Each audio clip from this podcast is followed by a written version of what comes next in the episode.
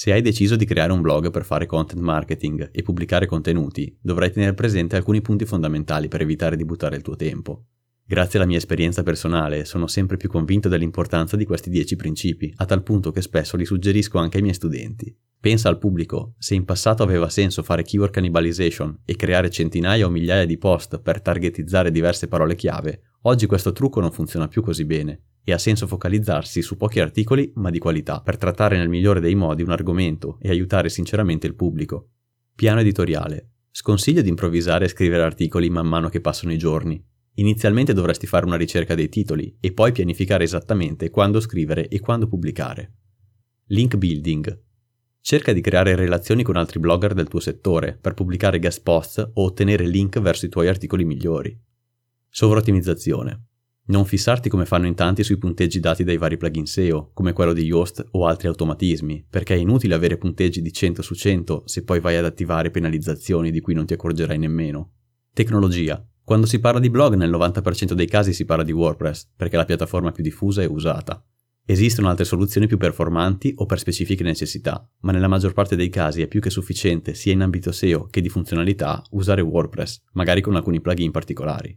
Struttura. Pensa molto bene alle categorie e se dovessi usare una struttura con siloing, di cui abbiamo già parlato, cerca di scrivere titoli perfettamente rilevanti e affini tra loro. Ad esempio, se non hai un giornale, eviterei di mostrare le date nello snippet in SERP. Unico argomento. A meno che non si tratti di un blog generalista, dovresti puntare su una specifica nicchia di mercato per diventare l'esperto di quel settore e non di tutto il resto. Ad esempio, in un blog di orchidee sarebbe fuori luogo parlare di come coltivare l'erba gatta. Branding. Per spingere il tuo personal brand, usa il tuo nome e cognome o uno pseudonimo nella sezione Chi sono, oppure direttamente nel tag title in tutte le pagine del sito. Attenzione alle configurazioni. Evita contenuti duplicati facendo attenzione alle pagine autori, archivi e date usando il metodo dei meta-robots, oppure con il tag link canonical. Non dimenticare di gestire le pagine 404 quando te ne accorgi dall'account Google Search Console e in caso di errori 503 ripetuti, valuta di cambiare server o di potenziare le risorse attuali. Grafica. Sebbene molti si fossilizzino sulla grafica, sono ormai convinto che un qualsiasi template leggero e moderno sia perfetto, dato che la vera discriminante sta nei contenuti e nella user experience, non di certo nella ricercatezza del design, a meno che sia proprio questo l'argomento del blog. Queste sono le raccomandazioni principali che mi sento di dare a chiunque voglia avviare o migliorare un blog, ma ci tengo anche a sottolineare come valgano sempre tutti gli altri concetti già spiegati in questo libro. Vorrei aggiungere l'undicesimo punto, perché è davvero importante e molti tendono a ignorarlo. Se in passato pubblicare un post significava premere il bottone publish ed il gioco era fatto, oggi possiamo e dobbiamo dedicare del tempo in più per la promozione, ma vediamo come.